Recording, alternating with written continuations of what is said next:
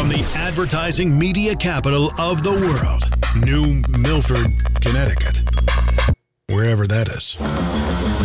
This is Mostly Automotive Marketing with Matt Wilson, a bi weekly ish podcast about all things automotive marketing.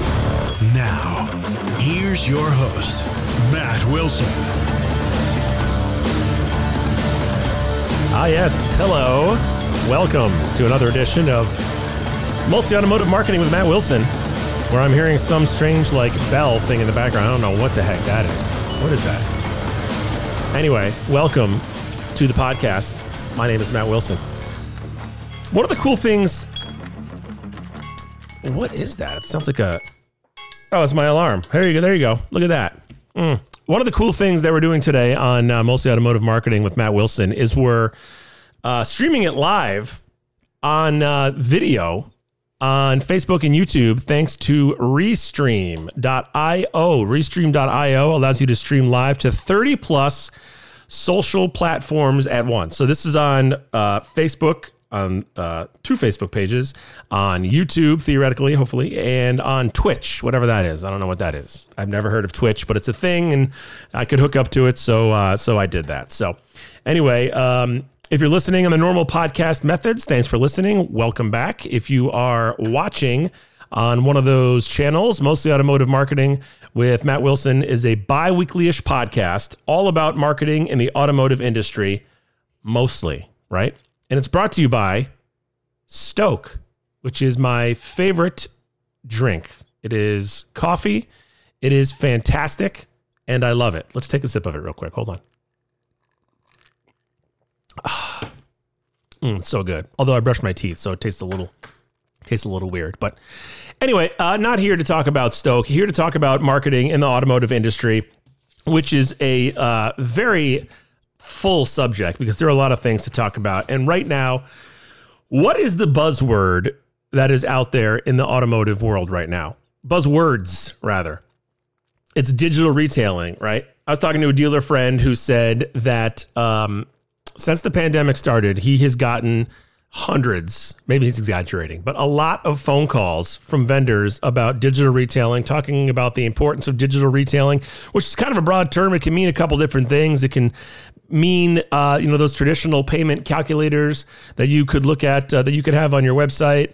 Uh, it could mean a um, process to buy a car online or start the process online. It's a very broad term, but uh, talking to a lot of dealers, there's sometimes is something missing from the digital retailing world. And I was reading some stuff on LinkedIn, and I came across a gentleman who wrote uh, a, an article on LinkedIn that I really liked that kind of honed in on some of the uh, digital retailing uh, benefits and drawbacks. And his article was called From Click to Brick, providing a seamless customer experience from online to offline. And he's going to join me now here on Mostly Automotive Marketing with Matt Wilson. He is the digital marketing manager for Nielsen Automotive Group, and his name is Colin Carrasquillo. That was really good. How do Hi, you- Matt. Thank you for having me. Yep. Carrasquillo. And uh, shout out to Restream. This is absolutely incredible. Very happy to be on your first live broadcast. So let's hope everything goes smoothly, no hitches. And I'm gonna have to try some uh, some Stoke because I am a coffee fanatic. I probably have six cups a day. Yes, is. hashtag not an ad. Six. But I need to try some uh, some Stoke. That that seems awesome. So happy to be here. Thank you. Thank you. You got to try the Stoke. It's awesome. It's in a green bottle or a red bottle. It's at the grocery store. Hashtag not an ad, but it is the best cold brew out there. I love it. My wife and I are hooked on it. Uh, back to the name. I'm glad that I got it right. It was Carrasquillo. Yes. thank you. Awesome. So, uh, and you are with Nielsen Automotive Group, the digital marketing manager. You're a bit of a uh, self proclaimed uh, geeky nerd, I believe, is what I read. Uh, so let's talk about some geeky nerd stuff in the automotive industry. What do you say, man? I love it. I think that sounds like a plan. The other word I came up with yesterday was experimarketer. And so I've dubbed myself a person, basically an experimarketer. I hope it's not out there because, you know, if there's trademarks, I'm sorry. But uh, a person that likes to experiment with all thing marketing. So let's uh, let's get into some experiments and talk about what's going on. So Uh, I like it. Experimarketer. All right, let's talk about uh, let's talk about digital retailing. We, you know, I have the discussions. I'm account director at an agency, and I'm a former, uh, like you, former. Uh, well, you're currently, but I was marketing director for a group, and so I've seen both sides of it, right? And digital retailing obviously has been uh, the buzzwords and the hot topics, and it can mean so many different things. But I have always believed that uh, it has to be embraced on the dealer side, and there has to be some kind of uh, process to handle it internally, right? One of the things that drove me nuts and still drives me nuts is when a customer does something online or uh, something lead related by putting in a lead, and then that message is not carried over to whoever the person sees when they come in, whether it's the receptionist, salesperson, sales manager, BDC manager, whatever it is. And uh, in your article, you talk about that uh, being an issue. Ex- expand upon that. Yeah, absolutely. So, you know, as dealers, we invest in a lot of tools that we put on our websites to, you know, basically cater to consumer uh, consumer shopping behavior. You know, allowing people to build payments online. You know, value their trades, do basically everything from soup to nuts online. But those same tools that dealers have invested good earned money in, uh, there's a disconnect now. So what happens is we make the experience frictionless, if you will, but actually we're creating friction on the dealer side of things because just like you mentioned, whether you have a BDC setup or uh, there's kind of this lost in translation moment where you have an individual who's reaching out to this lead that's come into your website, a, an active, engaged shopper. And from there, they're reaching out just to basically say, hey, we received your information. When can you come in for an appointment? When the customer already might have built out their payments, they value their trade, you know, really they want numbers, they want information. Um, and I know we'll talk about kind of the Amazon effect a little bit later, but uh, what we're seeing and what we saw at our dealership before we kind of had this whole process overhaul was just that as a consumer, I'd go online. I'd do a lot of work. I'd spend a lot of time. The auto, you know, an automobile is probably the most uh, second most expensive thing you're going to purchase. So it takes a lot of research, right? So a person would go on, they would do all of that legwork. They would show up to the dealership, and they would start all over again. And I mean, talk yeah. about in the age of customer experience where that's becoming very, very important what a poor customer experience, you know? So it's an opportunity for dealers to really uh, hone in on and take advantage of what's going on in the world now to make their customer experience better. I was reading some um, online reviews the other day for a dealership, and one of the th- common themes I was seeing at this particular dealership was I called in, I scheduled an appointment, I mentioned the two cars I wanted to test drive. The person on the phone said they'd have them uh, they'd be ready for me, have them cleaned up out front, and when I get there, I could do it. And then the guy said I showed up a couple hours later. The receptionist had no idea who I was. The cars were not cleaned, and the person who I spoke to was nowhere to be found. And I think that this is very similar to that. In it, it doesn't instill confidence in you as a buyer as a first uh, first impression. Yeah, I mean that's a nightmare scenario. I was I was going to go yikes, you know, literally when that happens because what you want to do is bridge the gap between what happens online and offline. Um, and that's why I essentially wrote the piece uh, from Click to Brick because that's what it's all about. It's really about the customer you know, they always say the customer is always right, but I like to say that an informed customer and a customer that has a good customer experience is the customer that you're going to retain and the person that you want to continue doing business with. And ultimately, that you want to choose your dealership for a transaction like a car purchase. So I think, um, you know, what you listed out there, what you just talked about as this review. I mean, talk about the importance of reviews too. Now that's been disseminated out to all of these you know platforms whether it was a google review you saw or if it was a facebook recommendation or if it was on DealerRater or all these different platforms that people go to i mean if i saw that as a customer and i said oh cool i called in they really didn't care about what i said they weren't ready for me well, i'm not going to do business with that dealership. Yeah. How important is it from a process standpoint because uh, there's, there's a disconnect between sometimes the bdc might not and I hate to blame BDCs for this, but as marketing people, we spend a lot of times with our BDCs, right?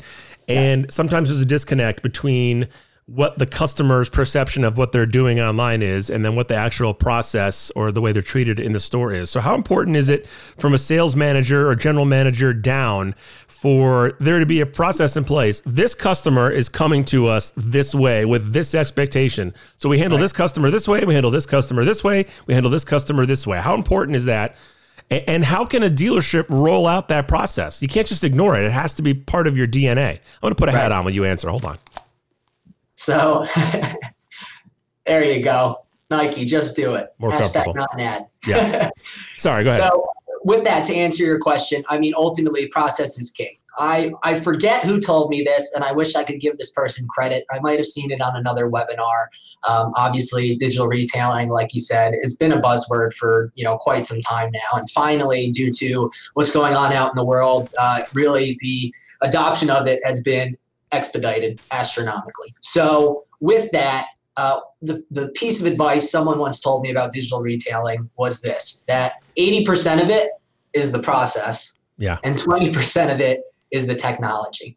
So you know what we do at our dealership and i will tell you i think that this is pretty forward thinking and I'll, I'll, give a little background on why we did this but it's it's really it's not rocket science if you will.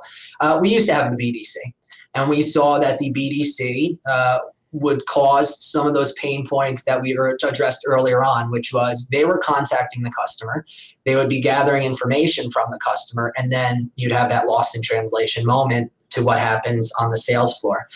So with COVID, um, you know, and I think a lot of dealers are in a similar position. We let a lot of people go. Um, and included in that was the BDC. Mm-hmm. And now that we're uh, we've kind of reanalyzed our business processes and what's going on with our technology and the staff that we have, where the process now becomes this our salespeople are basically internet salespeople and they are getting the leads direct. So they're the people that now you, as a customer of our dealerships, you know, and I advise this for other dealers out there. I mean, that's why we're ultimately talking about this it's the main point of contact is someone who can actually answer a customer's questions and get them the information that they want at the time that they want it. That's very, very powerful. Now you're having an interaction. I mean, imagine, Matt, you are a customer. You get to talk, you know, let's say I'm a salesperson. We're having this interaction. This is very organic. This is a great interaction. You feel comfortable speaking with me, knowing that, okay, now I know who Colin is I get to go into the dealership and actually speak with him about all the stuff we've already you know talked about. And there's not going to be that loss in translation moment of he won't know my information. I mean he's going to know a lot about me. I might talk about my family. I might you know whatever it is your needs as to why you're getting into a new vehicle. So that was one part of the process. I will change eh, say it changed with that in staffing. So now the lead's going direct to salespeople okay? So it's an earlier instant connect engagement if you will. Mm-hmm. it's been successful. Um, but prior to that. So I do also want to give options for dealers that might still have a BDC. Don't be afraid to let your BDC talk numbers. I mean, I am I am not an automotive expert or salesperson by any means, but I think it's very antiquated when you know the mentality is we got to get this person in, we got to get this person in, we got to get this person in. And the right. way dealers would do that is by saying, you know, you can't talk numbers. So that's another pain point there. You know, I get it. Each person's going to decide to do what they want to do, each dealer principal, you know, with their process. But be a little more transparent in those transactions if you're going to keep your BDC around. I think that that's key. And one thing that I can say, and then I'm, I'm going to let you talk, Matt, is we uh, implemented a folder process. Very simple. Okay, so we would have green folders here, and basically, and the color's not important but what would happen is as a lead Thanks for the detail. In, I appreciate the detail though. Yes, right. No, I, I, get very into this. So it was green folders. If it was an orange folder, we had problems now. But um, so it was a green folder. And uh, basically, with that, when a BDC person uh, connected with a lead that came in and they would start building out this customer profile, okay, we would ensure that every day, we had set times throughout the day, the folders would be brought downstairs to a sales manager. A sales manager would take those folders, they would find a salesperson that they thought would be suited to handle the job, right? Mm-hmm. Whether there's similarities with the person's background or they were an expert. Um, you know, the automotive group I represent, we have seven dealerships. So we have three uh, Fiat Chrysler, you know, FCA stores. So Jeep, Dodge, Chrysler, and Ram. You have Ram expert, Jeep expert, all these things. So, you know, with that, hey, if someone was coming in on a Jeep Grand Cherokee, well, we want to get them to a Jeep expert, someone who is certified that sure. the product in and out. Um, so with that, the sales manager would then hand that folder off to a salesperson. The salesperson would make the appointment or confirm the appointment. This is who you're going to be working with. Hello. And from there, when the person came in, they would either ask for that salesperson or ask for the sales manager, and then the manager would do the warm introduction in person. Um, was that a perfect science? No, but I think it's so much better than what a lot of dealers might be experiencing, which is BDC calls up. I'm going to set you up an appointment. You come in at 12. When you come in, they get here and they say, Yeah, I'm here to see. Uh, I don't know who I'm here to see. Yeah, right. I agree. Does that make sense? It does. It makes perfect sense. Um, you know, I'm just thinking about okay, online shopping is huge, right? I'm doing more online shopping now than ever before. I uh, my liquor store, local liquor store will deliver yeah, to my house and they'll put it right on my porch, right? Uh, it's spring, so I'm doing landscaping, right? Home Depot brought me my fertilizer my topsoil, my mulch, and that little push cart thing that like spreads it out, right? Incredible. Yeah. You can get it all delivered to you. I needed more topsoil and I wanted to get it from the local um the local uh you know, garden center place. It's called Agway, right? And I go over there and it's mobbed. And I'm like, I'm not going inside. Place is too busy. And then I see a sign out front that says order order over the phone and we'll bring it out and put it in your trunk. So I go home, I make the phone call. An hour later, I go down and they put it right in the trunk of my car. So the way that you purchase things is changing. And it's not changing now for the first time. It's been changing for years. And a lot of it probably comes from Amazon, right? And you talk about Amazon in the article that you wrote. And I'll just say this is I buy a lot of stuff from Amazon, right? And my wife buys a lot of stuff from Amazon. UPS and FedEx are in my driveway all day. I look out my little office window. I'm like, oh, I wonder what we got today. That's right sometimes when I'm shopping for something I'm not ready to buy yet, I go in Amazon and I add it to my cart or I put it on my watch list or save list or whatever it's called. And when I go back, it's there. Or if it's sold out, alternatives are there. The process is easy and it's enjoyable. So, why are we, automotive people, why are we behind the times? And how has Amazon upped the um, the customer's expectation in that in that way? Sure. So, I mean, that's the Amazon effect. That's what we mentioned before. I think, you know, a lot of people, depending on what state you're in, you know, having uh, different mandates about COVID, right? Being in lockdown. Um, it's funny. I heard this from a comedian, and the comedian said basically, oh, you know, I'm saving a lot of money in uh, quarantine, right? I'm, I'm saving so much money in lockdown. Uh, but they were talking about gas money, things like that. Then right. they look at their Amazon Prime you know, bills, and those are through yeah. the roof. So yeah. you're just spending money in different places, and it's pretty funny, um, you know, to really think about it that way. But so yeah, the experience has gotten so easy with these big e-commerce giants, and, and the reason why I mentioned Amazon and Amazon effect is because it's a name that everyone knows. Right. And you know, to your question of why are we behind the times? Well, I think dealers are very resilient people. We've been through a lot. We've been around for a very long time. And, you know, there's dealers out there that have been doing this longer than I've been alive. And, you know, the fact of the matter is they're still here. So it's kind of like one of those things where if it's not broken, why fix it? But the whole idea becomes now it's now it's getting a little broken. There might be some pieces of it that, that aren't, you know, 100%. Yeah. And we need to adapt to the consumer shopping behavior because the whole idea behind the Amazon effect is, you know, they've changed consumer expectations, they've changed consumer shopping behavior. And we maybe will never be Amazon, and and that's the one thing I want to clarify. It's not that we need to be Amazon. What we need to do is emulate the good things that Amazon does. So the uh, basically, I mean, overall customer experience on Amazon is phenomenal. But they innovate. Dealers need to innovate. Their um, you know customer service is second to none. So we need to have great customer service. And ultimately, what they're experts at is merchandising. All right. So you go on, they have every type of product. For some dealers, I mean, and it's it's disheartening to see and, and I, I hate to see it but sometimes we're even guilty of this but merchandising i mean i know there's dealers out there that even struggle to get real pictures of their vehicles on their websites.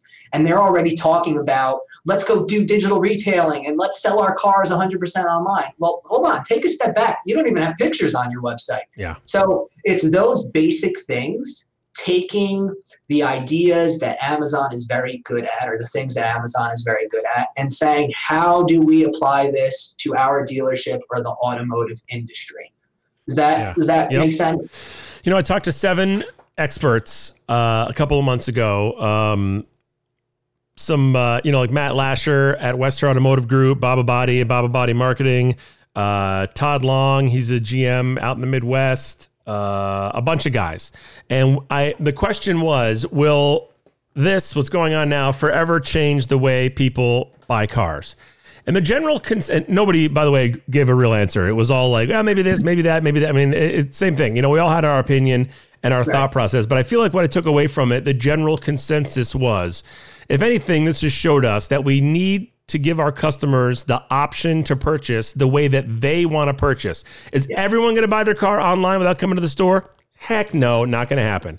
Is nobody going to buy their car online without coming to the store? No, people are going to do that. But you need to be available for the customer the way that they want you to be available. And that involves some people moving in an uncomfortable direction, something maybe that they were not going to do before.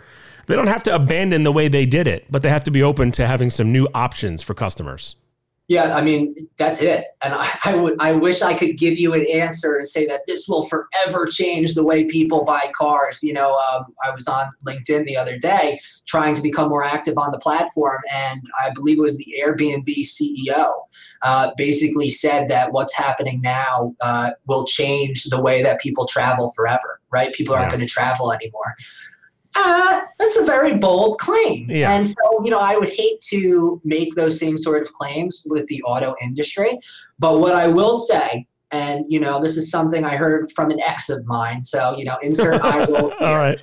But the whole idea was this she said, and if there was any any sort of wisdom I got out of that relationship, it was it's always important to have options. Now, of course, she was talking about clothing, but the idea applies here where you will have customers that want to do everything or the majority of the deal online. You will have customers that want to go to your brick and mortar dealerships, and that's it. And you will have customers in between that want to do a portion of the deal online and then still come to the dealership to finalize the deal. Okay. Yeah. The crazy thing is those numbers now looking at, you know, the, the COVID studies done by Cox Automotive and these different companies, I had the numbers written down, but I think originally it was like 60%. This is going back a couple years. I'm just going through my notes here, but I believe the recent number they just announced was 83% of consumers want to do one or more steps of the purchase online, and 70% are more likely to buy from a dealership that they could start the process online and then pick off where they left off at the dealership.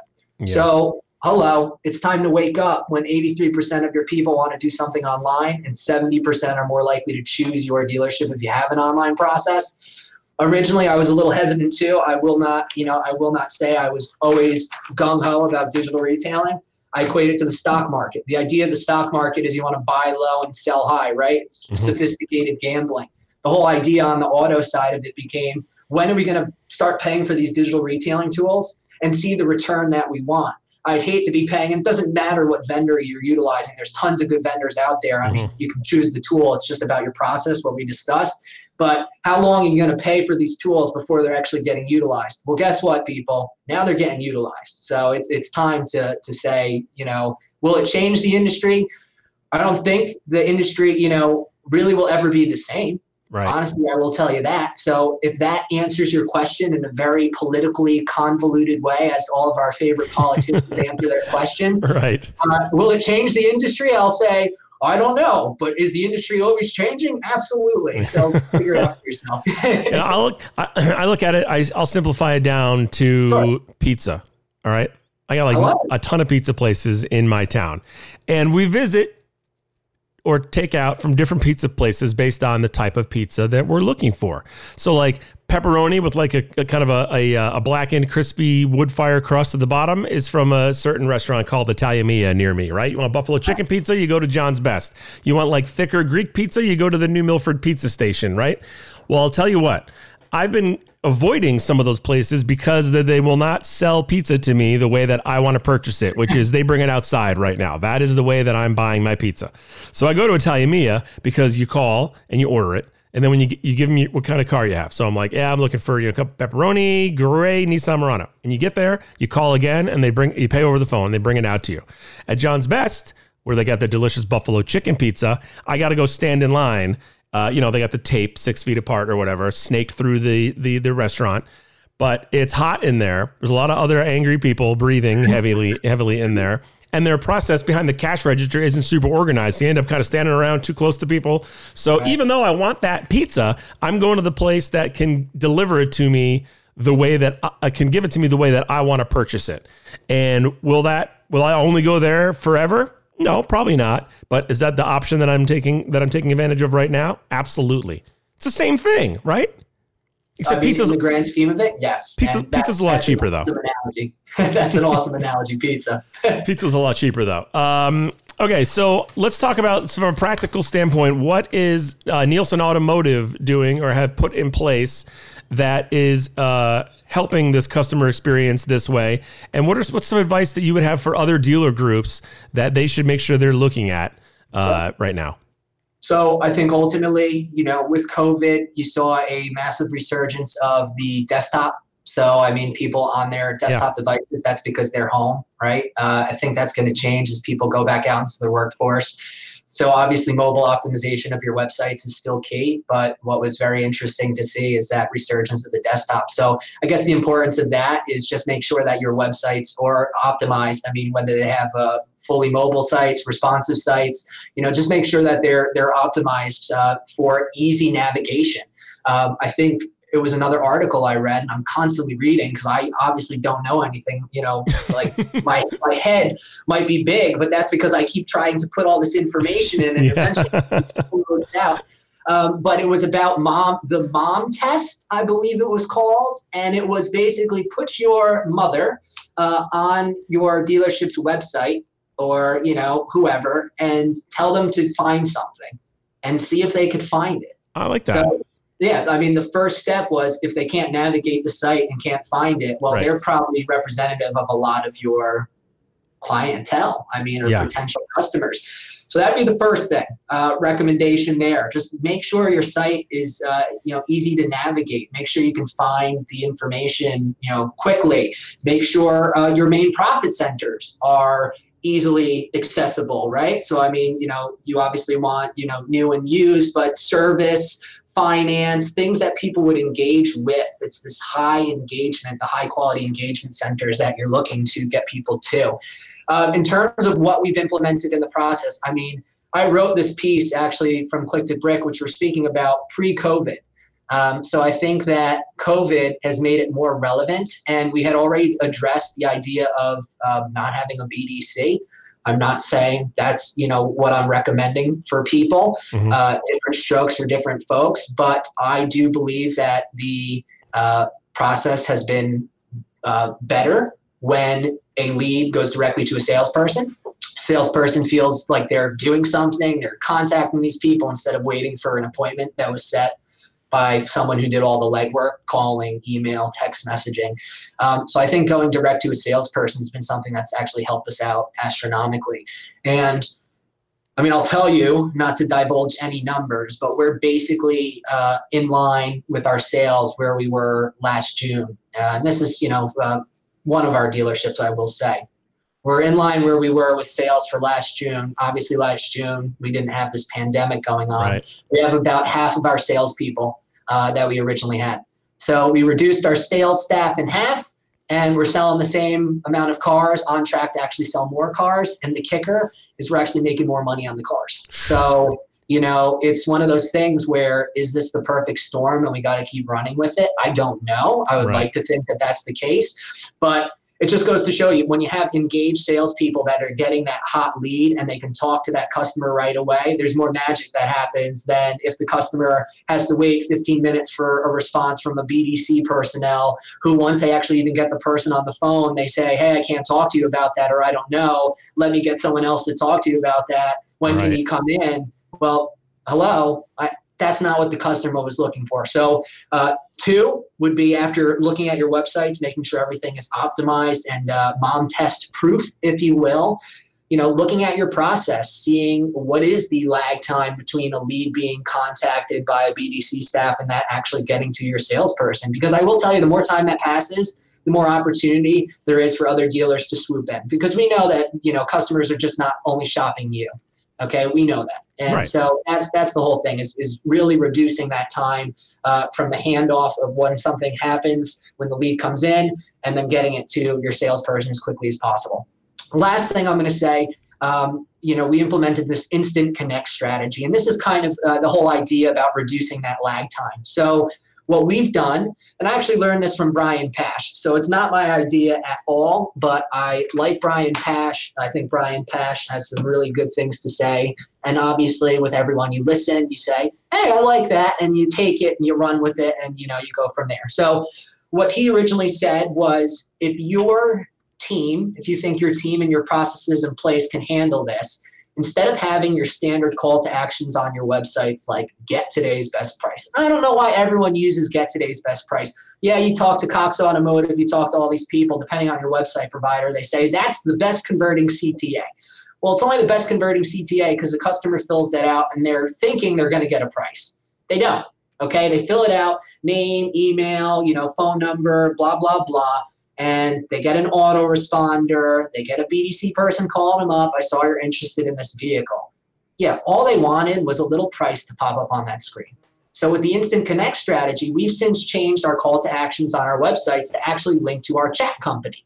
And so what happens is when someone clicks on, right now we've changed them to request more information because what was happening is uh, just through observation, I still saw that when I had get today's best price, people would want to know what the price was. Yeah. Whereas if we change it to request more information. It makes it a little more generic, but then it gives us a little more uh, wiggle room and leeway to actually start having the conversation with this person. So, sure, requesting more information, it might be price that they're requesting, and we don't have a problem talking about that. But that's what we did. So, this instant connect strategy, go on one of our websites, you hit request more information, which is right below our digital retailing tool um, that we have. And sure enough, a chat will pop open. We'll have salespeople on the chat that will directly speak with you, can walk you through what you're doing uh, while you're on the website. And ultimately, I think that that sort of consultative approach is a little more helpful mm-hmm. getting the instant connections there. Man, you said a lot of stuff that I want to comment on, so I had to write it all down. Let's go back to the BDC. you're taking notes. Let's go back to the BDC thing. You know, sure. I, you know, you make an interesting point when there is a. I mean, I, I don't think you're saying let's everyone should eliminate their BDCs. No, no, no, no. But, don't don't take no, it down. I don't, but I do think that there's something to be said for the positioning of your BDC. Is it in your building or is it outsourced? Is it one BDC for your entire group or is it somebody who's sitting 30 feet away from the sales manager and can get an answer without having to say, let me get you an answer. Because let me right. get you an answer is the worst answer you can give. Um, you know, uh, you know, I, I remember going through a couple different chat tools back in the day because there's the okay, they manage it and send it to us as a lead, which I'm not a huge fan of. There's the co-manage it we do it unless we don't answer it and then they answer it. And then there's the we do it ourselves but then there's no one available when we're not at work. Um, so there's a lot of ways to do it, but I believe that the importance of doing it yourself, and I'm not doing this to insult the companies who handle it, but I believe the importance of doing it yourself now and having the process in place uh, on a local tier three level in your building is more important than it was before. I feel like, and, and part of it is an infrastructure problem. If you can't afford to have, you know, if you don't have the infrastructure to have three BDC people or have a BDC person on duty all the time, I get that. Maybe it makes sense for your store to outsource it or have it be somebody who you know also has another job in the dealership. I get that, but I think there's an advantage to having it next to you or behind the sales managers or in the small building somewhere?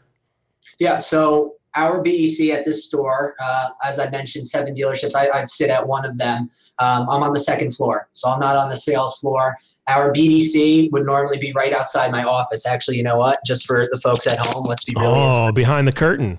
Wait, hold on. I got my little beach chair there and everything.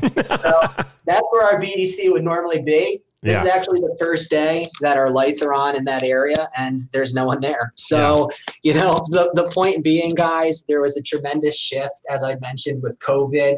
And, you know, Matt, to your point, uh, this is not me declaring war on a BDC. I think a BDC can work uh, wonders in different, you know, uh, facilities, right? And it's all about your process. Some dealers might have it figured out better than than we do, and that's Mhm. that's probably the case. Uh, there's always a brighter, redder, faster Ferrari. I will tell you that, and that's one of those things where if someone's using a BDC and it's working for you, keep using the BDC. Okay. We found that that process was not as efficient for us. Um, so we do. This normally would handle just this store's uh, inbound leads, that BDC here. At the other uh, dealerships in the group, there are three that are a little further north in New Jersey. They have a consolidated BDC where it's they uh, the BDC that would normally be on hand would sit at one dealership and handle the leads for the other stores. So we kind of had a mix and match of both. Okay, um, but like I said, the whole idea is if there's something that works for you, keep doing it. Um, yeah, sorry, I got a horn going out here. Oh, that was why. They're looking for a car. but the, the whole idea then with that and the chat company, just to answer all of your questions, have a dialogue on it. So our chat company is uh, co-managed. Um, I think there are some benefits to that, especially with after hours, right? I mean, as much as I'd love to have people on 24 7, you know, I understand in the industry there needs to be a uh, quality of life and a work life balance, although some people say, yeah, it doesn't exist in car sales. Um, but I think it does. And I think that that's actually another thing that dealers need to focus on, but that could be for another conversation if you'll have me back.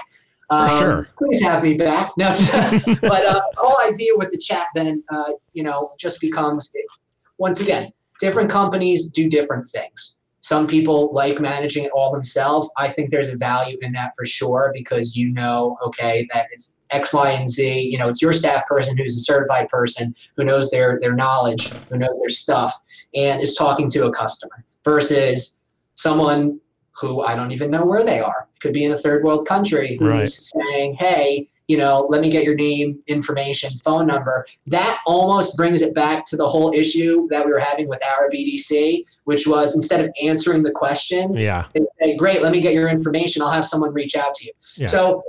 Yeah, I think parts of the process uh, in terms of what's going on there, and I love all chat companies. Listen, I don't discriminate against chat. Sure, you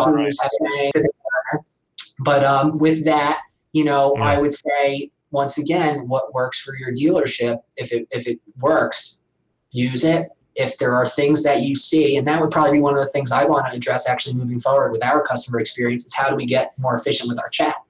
Um, but yes, and then what was the last portion? I'm sorry, or was that it was chat and it was the BDC? Did you have one more note? Mm, no. Okay. You know, just listening to the horn beep outside your window, uh, you know, it made me think about the two things that I don't miss about working inside an automotive dealership was a horn going off in the showroom because my office was like we were at a, I was in an, uh, usually most of the time at an, in a Nissan store where you have like the second you know the Nissan we have like the second catwalk up top and my office was up there. And so I would when a horn would go off in the showroom it would scare the heck out of me. And then of course it's like a salesperson who's in the lot looking for the car that's in the showroom. And then the other thing other thing I don't miss is um, having 800 pictures of uh, VIN numbers from cars. You know, take a picture of the VIN number to go find the key and KeyTrak, and that car being buried by in the back of three other cars that I need for a TV commercial in 20 minutes. That was my other. But All you know what I do miss? All the food, all the food, because there's the birthday parties. There's no birthday parties in my home office. No one's no one's bringing cake in to celebrate Jeannie in accounting's birthday. Uh, well, I will tell you that's one of the things. Um, you know, my three and a half years with this organization, I've fought. Uh, you know, astronomically is uh, is the food, and so with that, you know, we have a general sales manager. God bless him. He loves uh, smoking meats. He's Oh, a, a yeah. griller. I mean, it's phenomenal. I'll he be does right down. phenomenal things. But I'm telling you, uh, when he comes up here, he's he's a big guy. When he comes up here, he says, "Hey, I made some food. You got to go eat it." I, I actually I say no, but I'm afraid to say no because I, I know exactly what happens. Though I see a lot of other victims in the industry that you know Yeah. they're at their desks, they have a lot of great food. The Yeah. next thing you know, they can't fit behind their desk No. anymore.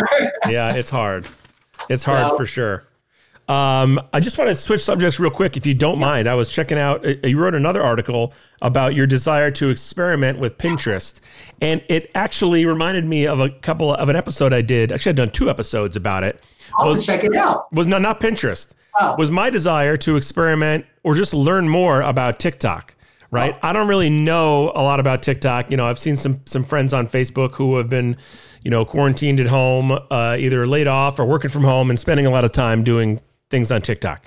So I didn't really know what TikTok even was. And during an episode, I went to the TikTok website and I watched some videos live and I talked about what I was seeing.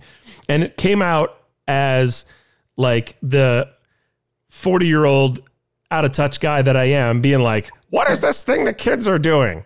But the reason I did it was because I wanted to know about what are the obviously there's ad, there's advertising it's being monetized. So I wanted to know about who's on TikTok, what does it do?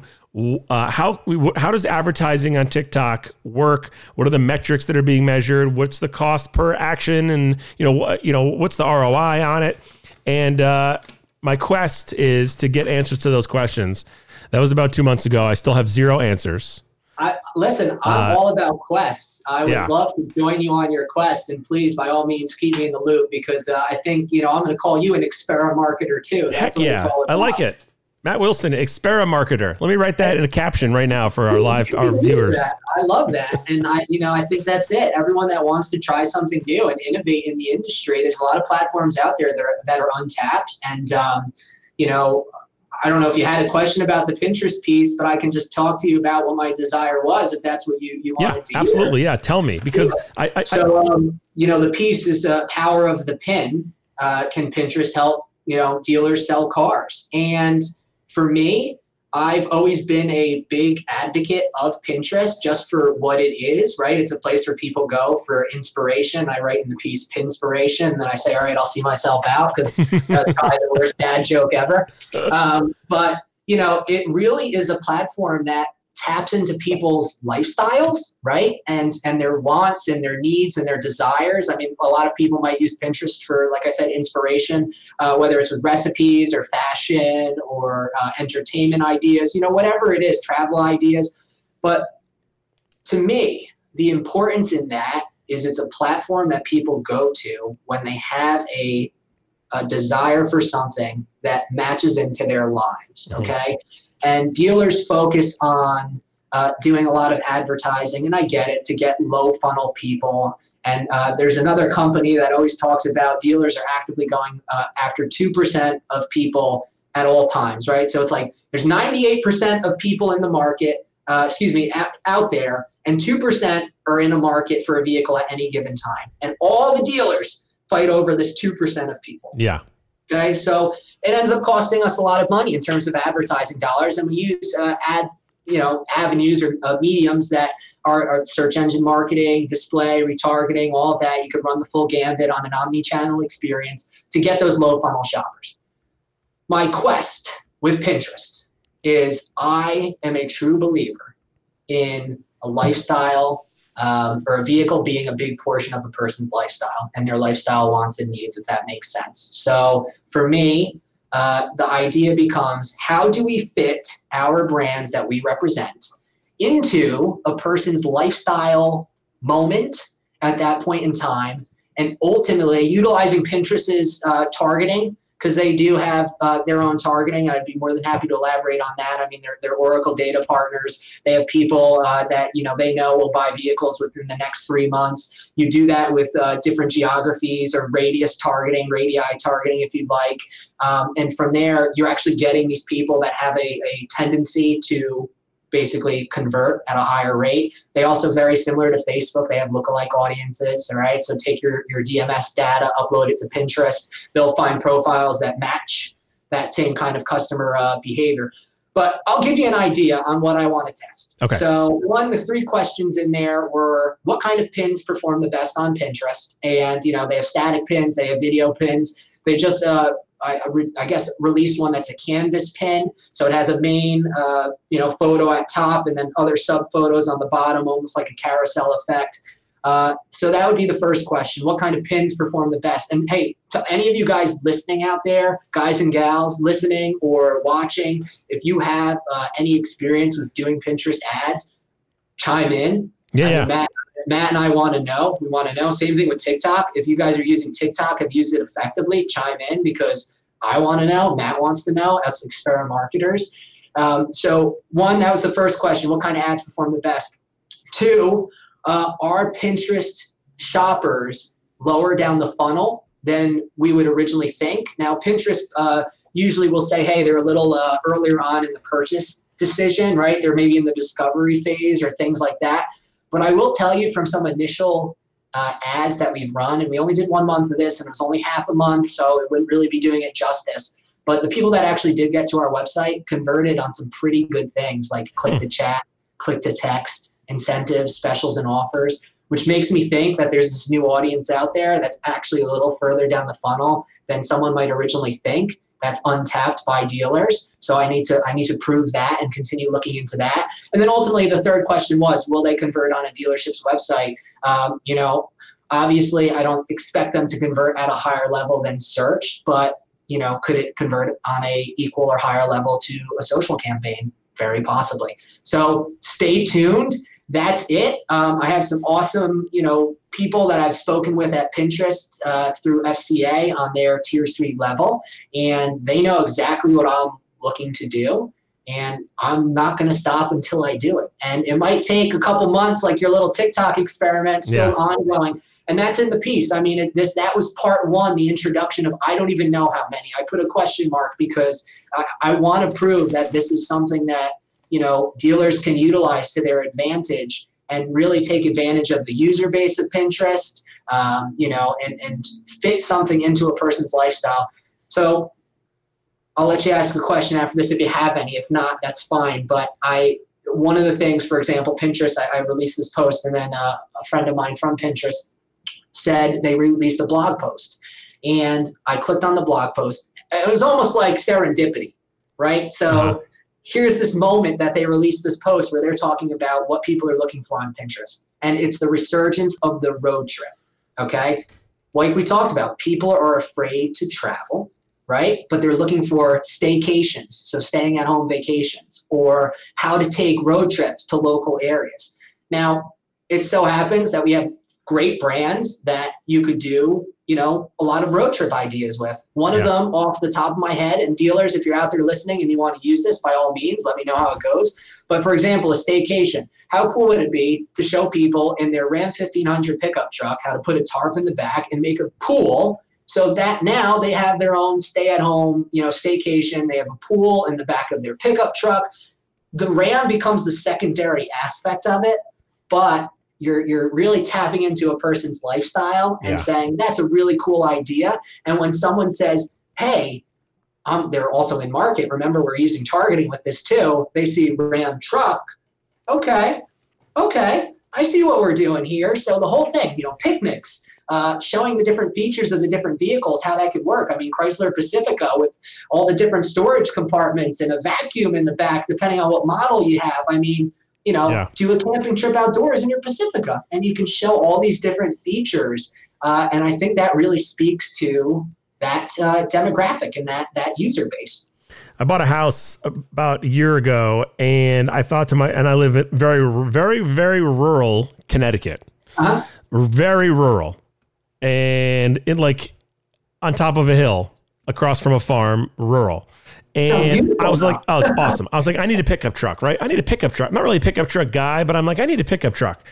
I'm a Jeep guy, right? I've uh, with my wife has always had Wranglers and and I've had Cherokees and my last Jeep was a Grand Cherokee and I miss it dearly. Uh, you know, I got rid of it when I worked at Nissan stores. It just made sense. So I and I'm a boat guy, right? I grew up on a lake. My parents have always had boats. I want a boat. And so when the Gladiator came out, I, you know, auto guys. We're on auto websites all the time. I saw a picture that was on a, um, I think it was on, might have been on just like the the Jeep, you know, USA site, and it was a Gladiator with the doors off, towing a 24 foot Sea Ray Sundeck boat, which is like my favorite type of boat. And I was like, oh, that's it. I see myself in that truck going up to the lake in upstate New York that I, I would go to in the summer. I was like, sold. When's my lease up on my on my Nissan?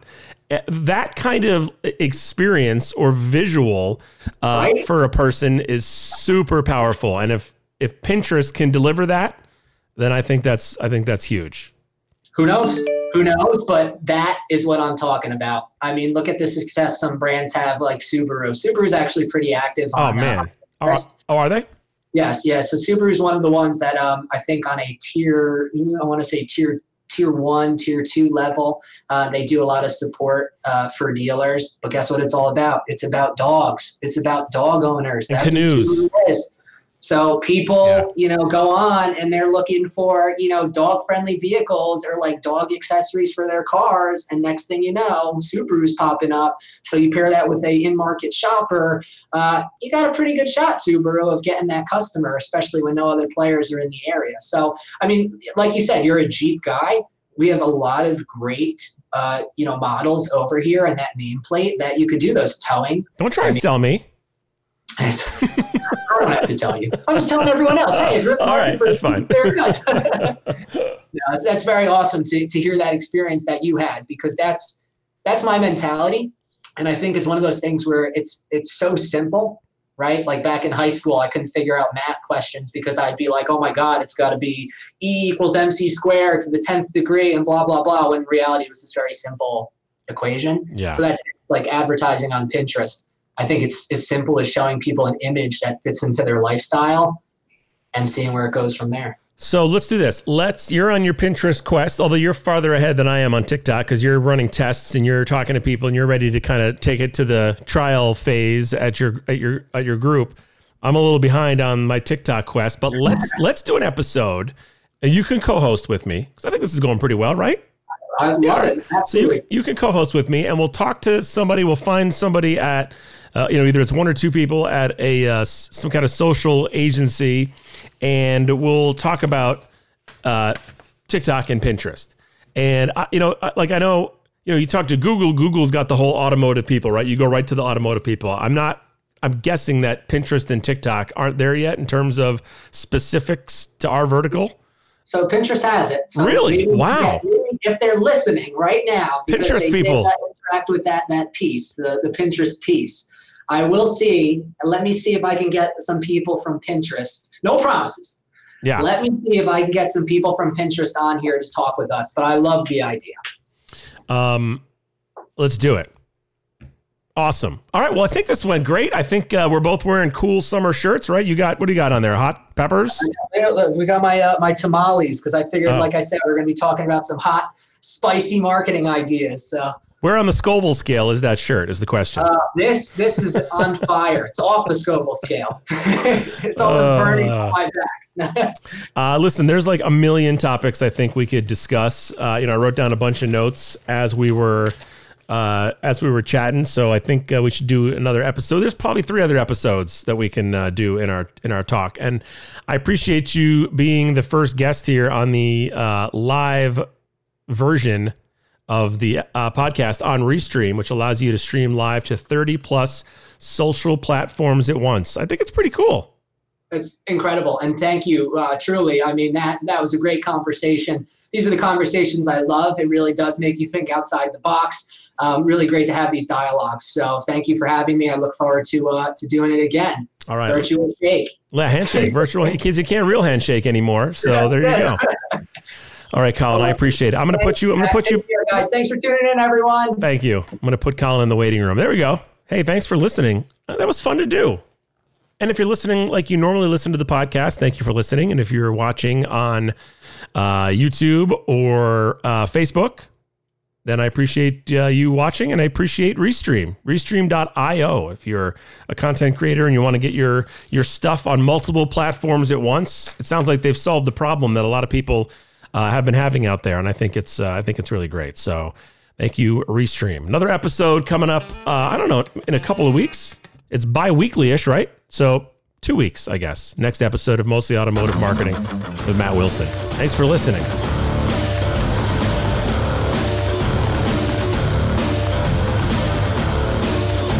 Mostly Automotive Marketing with Matt Wilson is brought to you by. Wait, this guy has sponsors? Oh, never mind. This sheet of paper's blank. No sponsors. That makes more sense. For updates, info, future episodes, and more, follow on Twitter, subscribe on YouTube, like on Facebook, and connect on Frackle. You guys made that last one up. That's not even a thing, Frackle. Come on.